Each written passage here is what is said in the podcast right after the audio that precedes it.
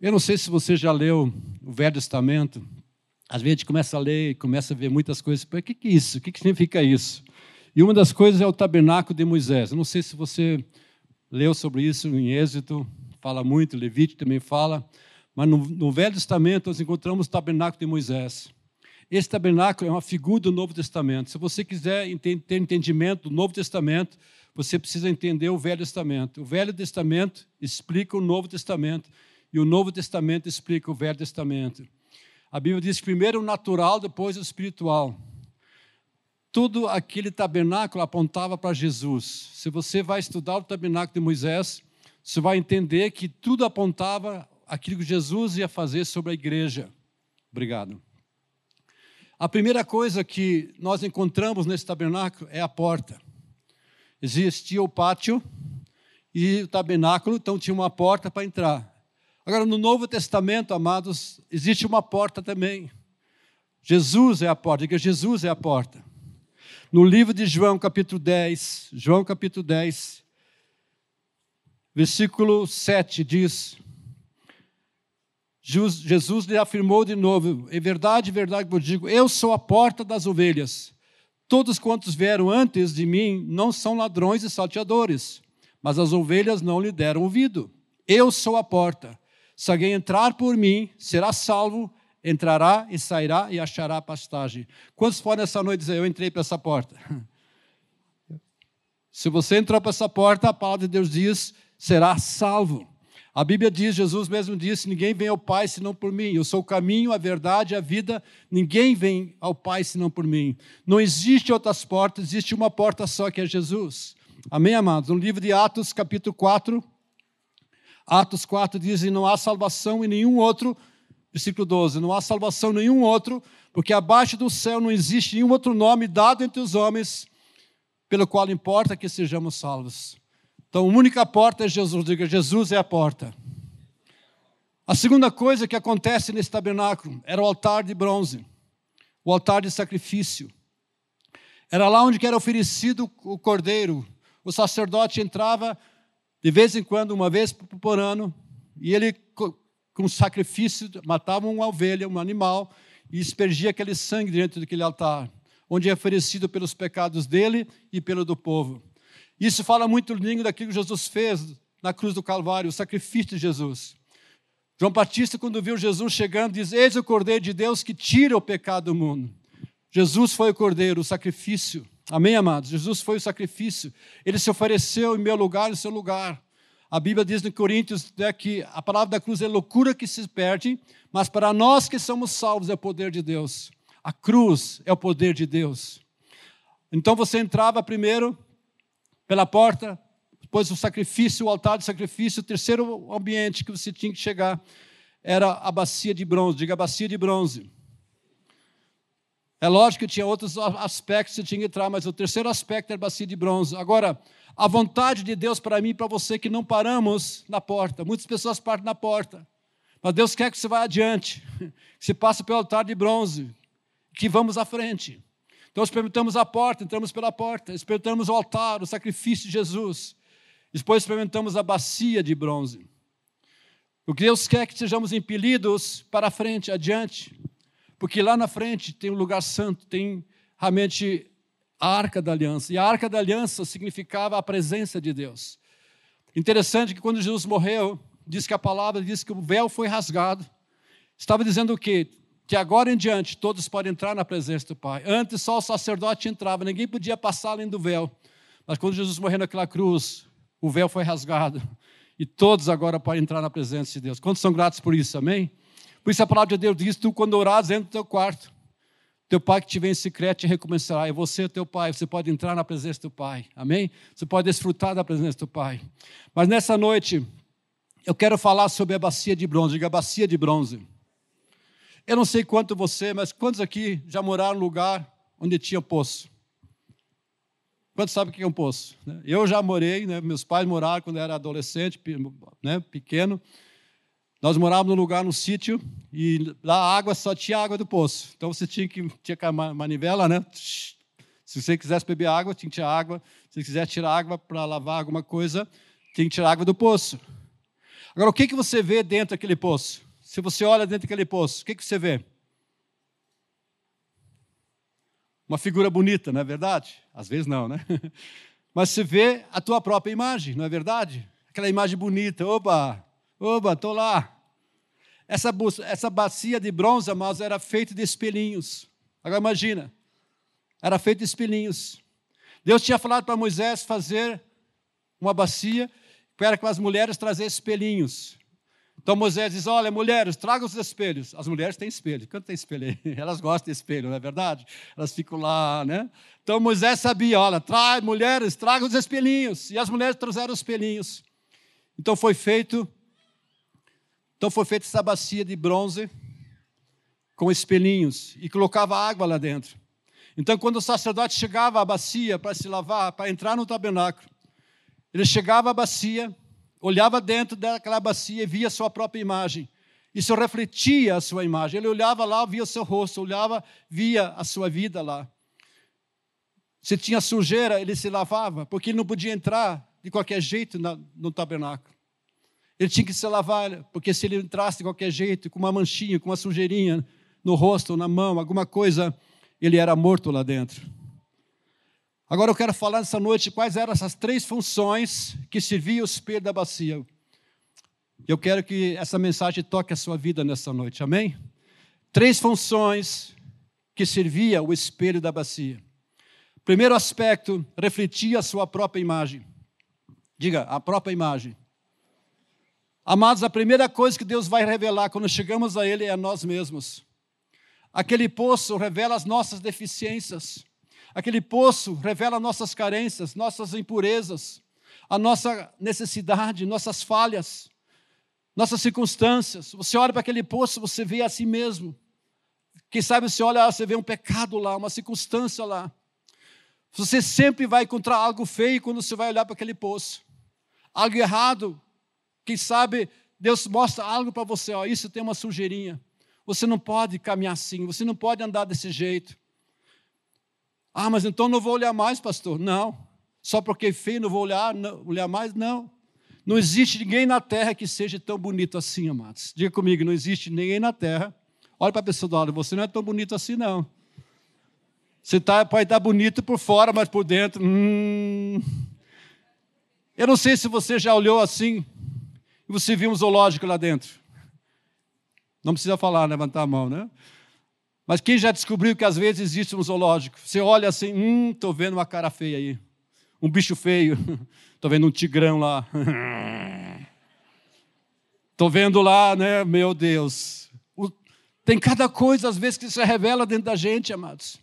Então não existe ninguém na terra que se acha bonito. Sempre precisamos nos limpar. Sempre precisamos ser transformados. De glória em glória, a Bíblia diz que somos transformados de glória em glória à sua imagem. Amém? Sempre. Agora, há alguns que não querem olhar para esse poço, porque lá em João 3,19 diz que eles amam mais as trevas do que a luz. E não se chegam à luz para não serem mostradas suas obras. Então tem pessoas, não, não, não, eu não quero chegar, não quero chegar perto de Deus, porque eu quero continuar no no pecado, eu quero continuar na minha situação, na minha circunstância, eu não quero mudança na minha vida. Sempre há pessoas assim.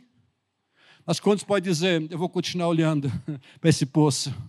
para essa bacia de bronze, amém? Eu vou continuar olhando, mesmo que eu veja falhas, mesmo que eu veja circunstâncias, mesmo que eu veja deficiências, eu vou continuar olhando para aquele poço. Porque eu posso ver meu reflexo, mas eu posso me limpar a água ali. O espelho, o poço é a palavra de Deus. Diga a palavra de Deus. A palavra de Deus reflete a minha imagem, a nossa imagem. Quando você olha para a palavra de Deus, vai refletir a imagem que você é. Se olhamos para a palavra como no espelho, nós podemos nos ver. Você consegue enxergar a si mesmo. Por isso tem gente que não gosta da palavra de Deus. A Bíblia está aberta no Salmo 91, né? Só coisas boas lá, né? Às vezes né, você só tem aquela caixinha da promessa, só tem promessas boas. Mas quando você abre, por exemplo, aqui, Efésios,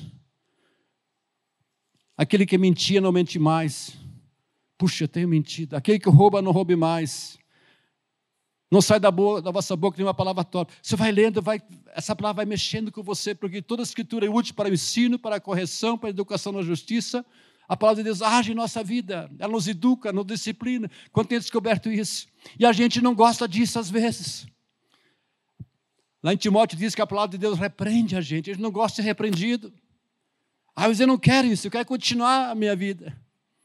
Mas a palavra de Deus, o poço da palavra, reflete a nossa imagem. Amém, amados? A palavra diz que vai haver um tempo, em 2 Timóteo 4,3, 2 Timóteo 4,3, que não vão suportar essa doutrina. Há pessoas que vão sentir coceira nos ouvidos e vão, dar, e vão recusar a dar ouvidos, na verdade. Isso não está acontecendo hoje? Não, não, não, não, não quero ouvir isso. Eles não vão suportar essa doutrina, cercação de mestre, segundo as suas próprias cobiças, como sentindo coceira nos ouvidos. Versículo 4 diz: E se recusarão a dar ouvidos à verdade, entregando-se às fábulas.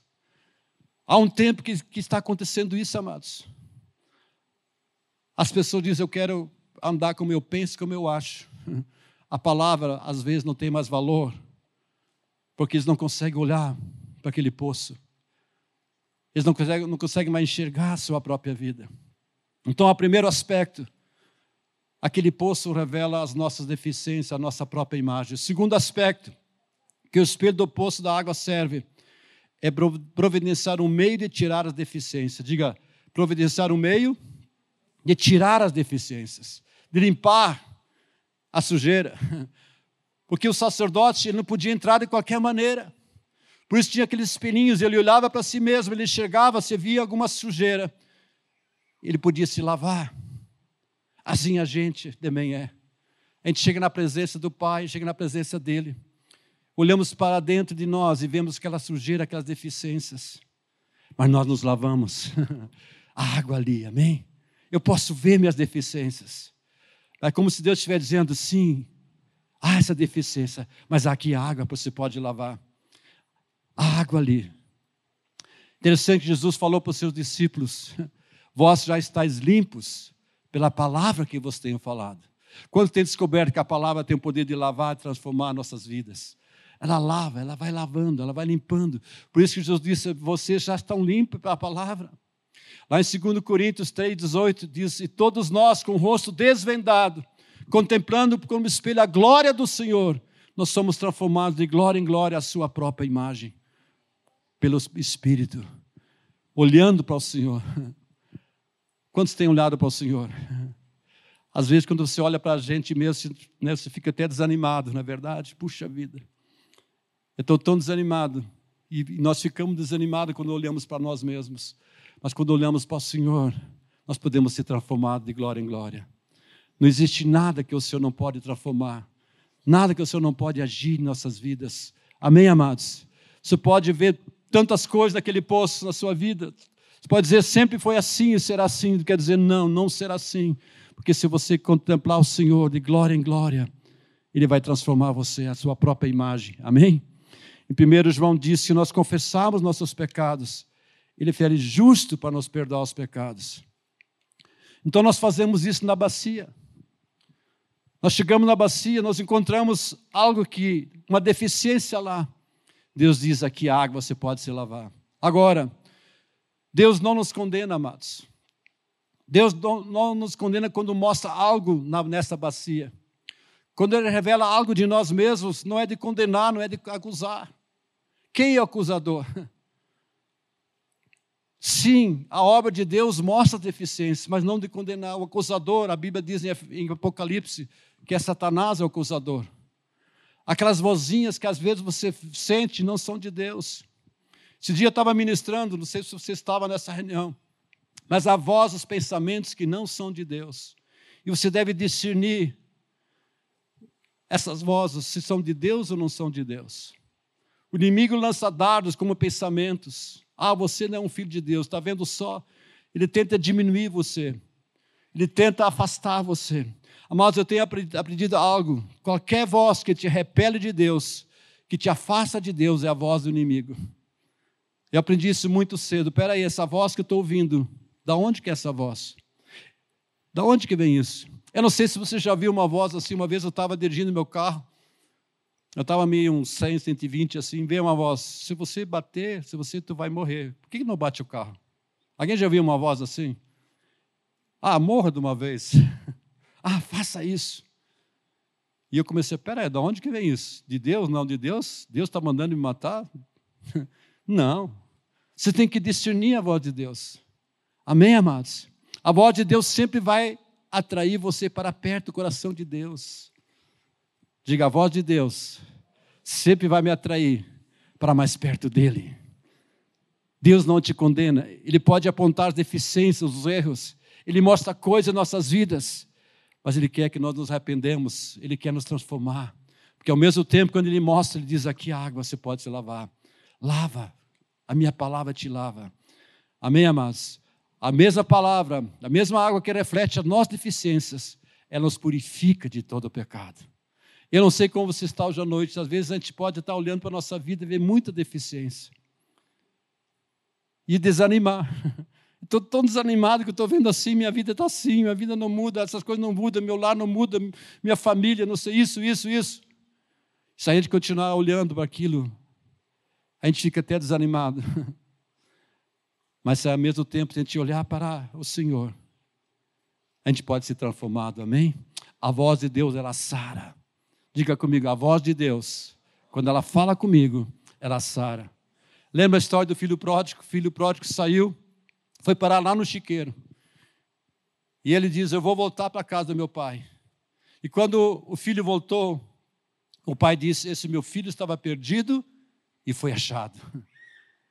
O que, que ele mandou fazer? Mandou tomar um banho, ele estava sujo.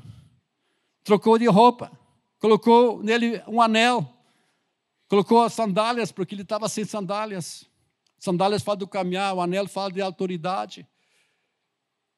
O pai não disse para ele: Ó, oh, não, não, não, filho, vai embora, não quero mais você, não. Amado, quando o nosso Senhor nos encontra, não é de condenar, mas de restaurar.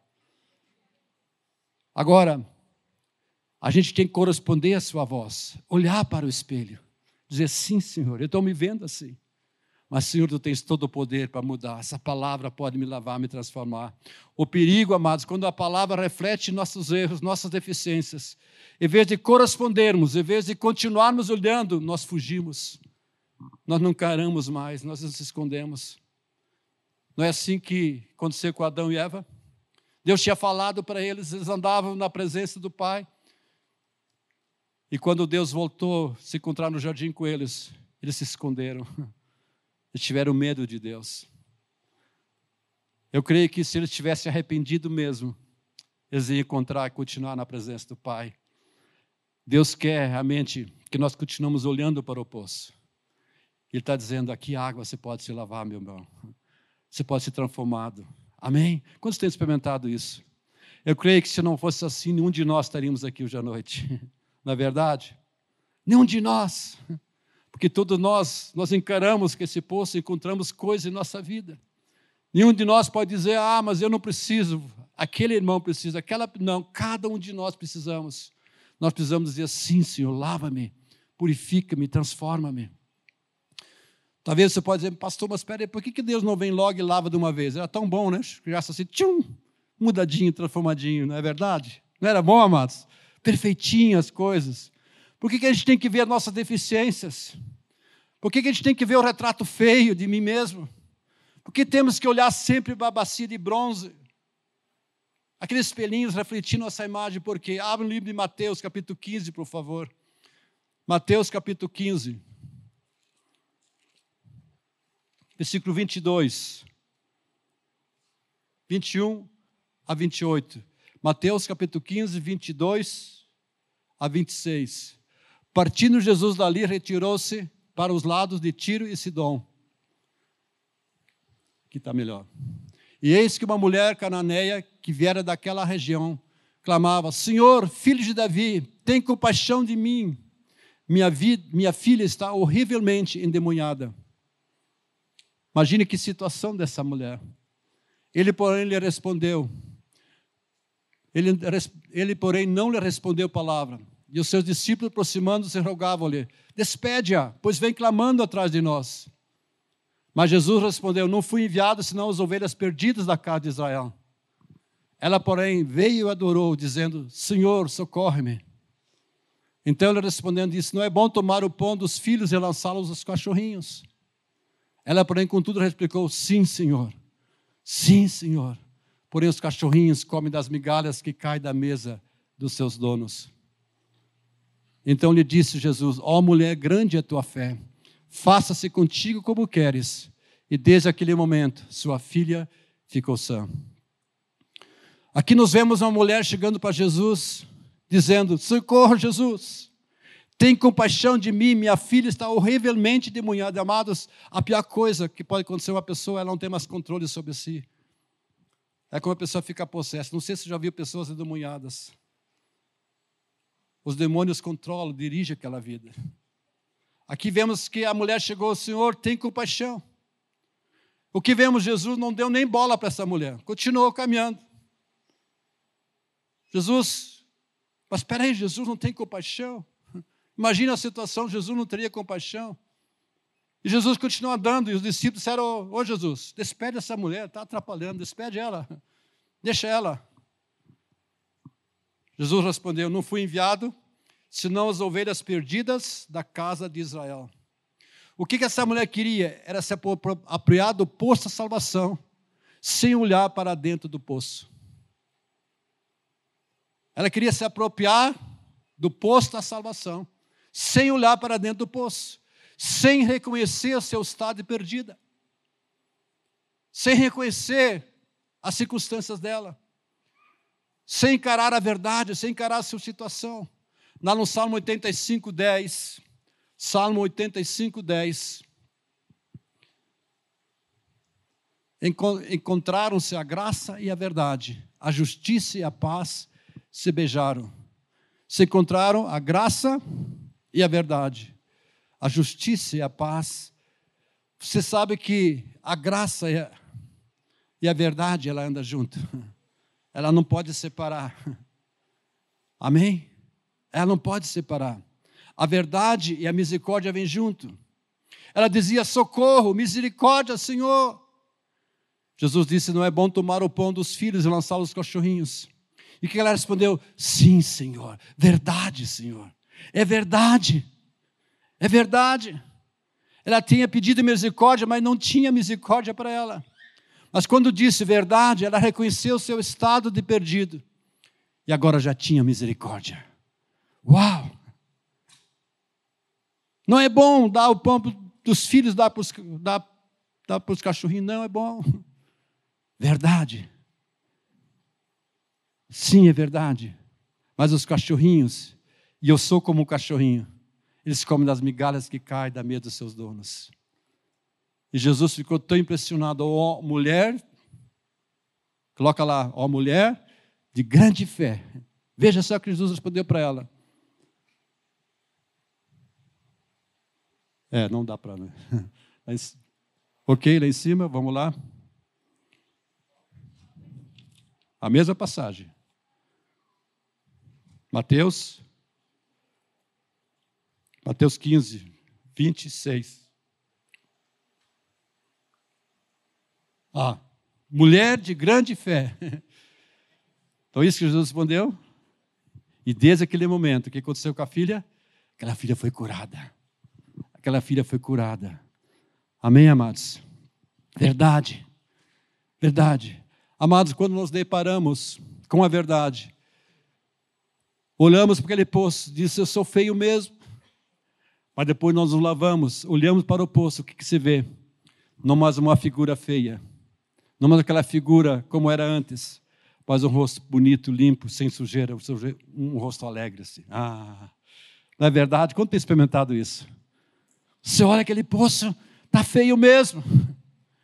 Mas é verdade, está feio mesmo, Senhor. Essa é a minha situação, essa é a minha circunstância. Assim é a minha casa, assim é a minha vida.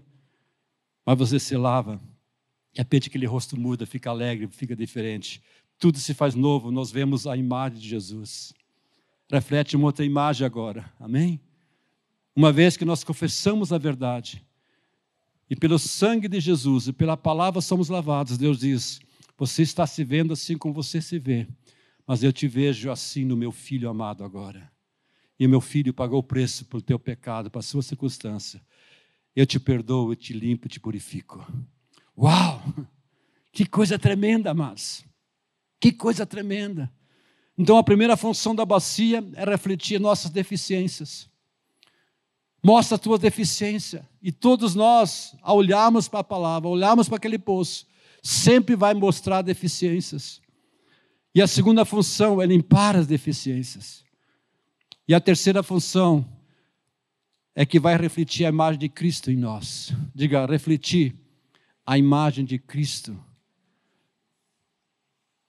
A imagem de Cristo. Em Efésios 5, 26. Efésios 5, 26. Para que a santificasse, tendo purificado por meio da lavagem de água pela palavra. Hebreus 12, 2 também fala isso, que devemos olhar firmemente para o autor e consumador da nossa fé. Hebreus 12, 2. Olhando firmemente para o autor e consumador da fé, Jesus, o qual, em troca da alegria que lhe estava proposta, suportou a cruz, não fazendo caso da ignomia, e está sentado à destra do trono de Deus. O que, devemos fazer, amados? Diz que devemos olhar firmemente para o autor e consumador da nossa fé. Às vezes, Alguns de nós não conseguem fazer a vontade de Deus. Eu não sei quantos já disseram, eu quero fazer a vontade de Deus, eu quero caminhar com Deus, não consigo caminhar com Deus. Por quê? A gente não contempla o Senhor. A gente não fica olhando para o Senhor, não olha para Jesus, não contempla o poço, não olhamos para nós mesmos pela palavra, não aplicamos essas águas em nossa vida. Aí que está o problema. O que acontece? Nós não, não conseguimos andar. Nós olhamos para o poço da água, reflete em nós, ela nos mostra algo, mas nós não continuamos olhando. Não olhamos, não aplicamos essas águas. Olhando para o Senhor, nós podemos andar com o Senhor. Diga comigo, se eu olhar para Jesus, eu vou andar com Ele. Mas se eu não olhar para Jesus, você não vai poder andar com Ele, você vai andar de outra maneira. Aonde estão os teus olhos? Aonde estão os teus olhos? Nós olhamos para o poço e vemos uma figura feia. A gente se apropria daquela água. E olhamos de novo e vimos a imagem do Senhor. E a coisa linda, amados, nós também passamos a ser espelhos. As pessoas podem olhar para você e dizer: opa, estou vendo algo diferente. Eu estou vendo mudança em você. Você também é um espelho. Você tô, né, eu via você antes assim, mas agora estou vendo você diferente. O que aconteceu? Você pode dizer: eu estive olhando para o espelho e eu me lavei, o Senhor me limpou, o Senhor me transformou. O povo de Deus deve ser espelho ambulante, amém, amados? Diga, diga comigo, fala para seu irmão, você é um espelho ambulante. A Bíblia diz que nós somos sal da terra, nós somos a luz do mundo. Timo, uh, Coríntios fala que nós somos o bom perfume de Cristo. E amados, eu creio que o Senhor está fazendo isso nesses dias na minha vida, na sua vida. Amém? Ah, mas eu não posso acreditar, Deus. Olha só a minha vida, olha minhas deficiências. Fica olhando para aquele poço. Continua olhando para aquele poço. Vai olhando para aquele poço. E quando você vê, você vê uma figura bonita. Fala para o teu irmão, você está ficando bonito. Opa, alguma coisa está acontecendo. Amém? Quantos podem entender a mensagem dessa noite? Por quê? Porque você está se lavando, você está ouvindo a palavra, a palavra de Deus está lavando você, está transformando você, está agindo na tua vida. Quantos creem que a palavra de Deus é poderosa para agir na tua vida? Ela tem o poder de transformar, de agir. Quando cremos nela, amém? Quando aplicamos em nossas vidas, quando continuamos olhando para a palavra. Amados, eu não sei a sua situação hoje. Você pode estar com uma situação hoje, mas se você crer na palavra, se você olhar para aquele poço, sim, vai mostrar deficiências mas vai mostrar um meio para você lavar, levantar você, transformar você e agir na sua vida. Amém, amados? Eu gosto muito de Isaías 62. Isaías 62, versículo 1. Isaías 62, versículo 1. Esse era até esse versículo me lembro quando comecei minha vida anos atrás. Era um cântico que a gente cantava, né? Por amor de Sião, não me calarei. Por amor de Jerusalém, não me aquietarei, até que saia a sua justiça como resplendor a sua salvação como uma tocha acesa. Deus falando, Israel, aqui fala, fala sobre Sião, fala sobre Jerusalém, fala da, da igreja, do povo de Deus. Deus dizendo, por amor do meu povo, por amor de você, eu não vou me calar, não vou me aquietar, até que saia a sua justiça, o meu resplendor, uma imagem bonita da sua vida, vai sair a sua salvação como uma tocha acesa. Deus está fazendo isso nesses dias, amém? Por amor de si, Deus está agindo, movendo na sua vida. Deus está trazendo o poço nesses dias para você olhar, dizendo: Eu estou trazendo, não estou me calando, eu estou falando, eu estou ministrando, eu estou agindo nesses dias, até que saia um resplendor a sua justiça. Eu me lembro, nós cantávamos esse cântico, nós cantávamos vezes, muitas vezes. Por amor de Sião, não me calarei, não, não, não me calarei, não me calarei. Por amor de Jerusalém, não me aquietarei, não me aquietarei, não me aquietarei, até que saia a sua justiça e o seu, seu resplendor, a sua salvação. Quantos podem entender isso? Agora mesmo Deus está dizendo: não vou me aquietar, não vou me calar, até que saia a minha justiça em você, o meu resplendor na sua vida. Amém? Quantos querem isso nas suas vidas? Uau, a glória do Senhor, olhando para o Senhor como no espelho, nós vemos a nossa própria imagem, nós podemos ver a imagem do Senhor, como Ele é. E se olhamos, continuar, essa mesma imagem do Senhor vai ser refletida em nós. De repente você começa a olhar, opa, algo mudou em mim, porque a imagem dele começa a vir em nossas vidas. Que transformação linda, amados. A Bíblia diz que Deus começou uma boa obra em nós e vai continuar até o dia de Cristo. Ele não terminou. Ele não terminou essa obra na minha vida, na sua vida, não. A gente às vezes pensa, puxa, que bom que estou na igreja, que bom que estou andando com Deus, que bom que estou numa cela, e que bom. Mas cada dia Deus está dizendo, continua olhando porque eu quero trazer você bem perto. Lá no Salmo 15, Salmo 15 é um salmo muito lindo. Quem, Senhor, habitará no teu tabernáculo? Salmo 15. Quem, Senhor, habitará no teu tabernáculo? Quem? Quantos querem habitar no tabernáculo? Fala da presença de Deus. Quem há de morar no teu santo monte? Dois o que vive com integridade e pratica justiça, e de coração fala a verdade, e que não difama com a sua língua, não faz mal ao próximo, nem lança injúria contra o seu vizinho. O que os seus olhos têm por desprezível ao répido, mas honra aos que temem ao Senhor. O que jura com dano próprio não se retrata. O que não empresta o seu dinheiro com usura, nem aceita suborno contra o inocente quem desse modo procede não será jamais abalado. Quem, Senhor, habitará no teu tabernáculo? Quem? Quem há de morar no teu santo monte? Deus quer, tem um lugar para mim e para você nesses dias, amém? Quantos creem uma presença maior nesses dias? Como aquele cântico que a gente cantou antes. Entra na minha casa, entra na minha vida, Senhor. Esteja ali, Senhor. Deus quer fazer isso. Uma maior presença dEle, uma maior graça na tua vida. Maior unção, maior poder para agir na tua vida. Nós queremos isso nesse dia. Nós temos orado, Senhor, mais de Ti, mais da Tua presença. Mas é um tempo que precisamos estar olhando para aquele poço. Amém? E Deus pode vir habitar.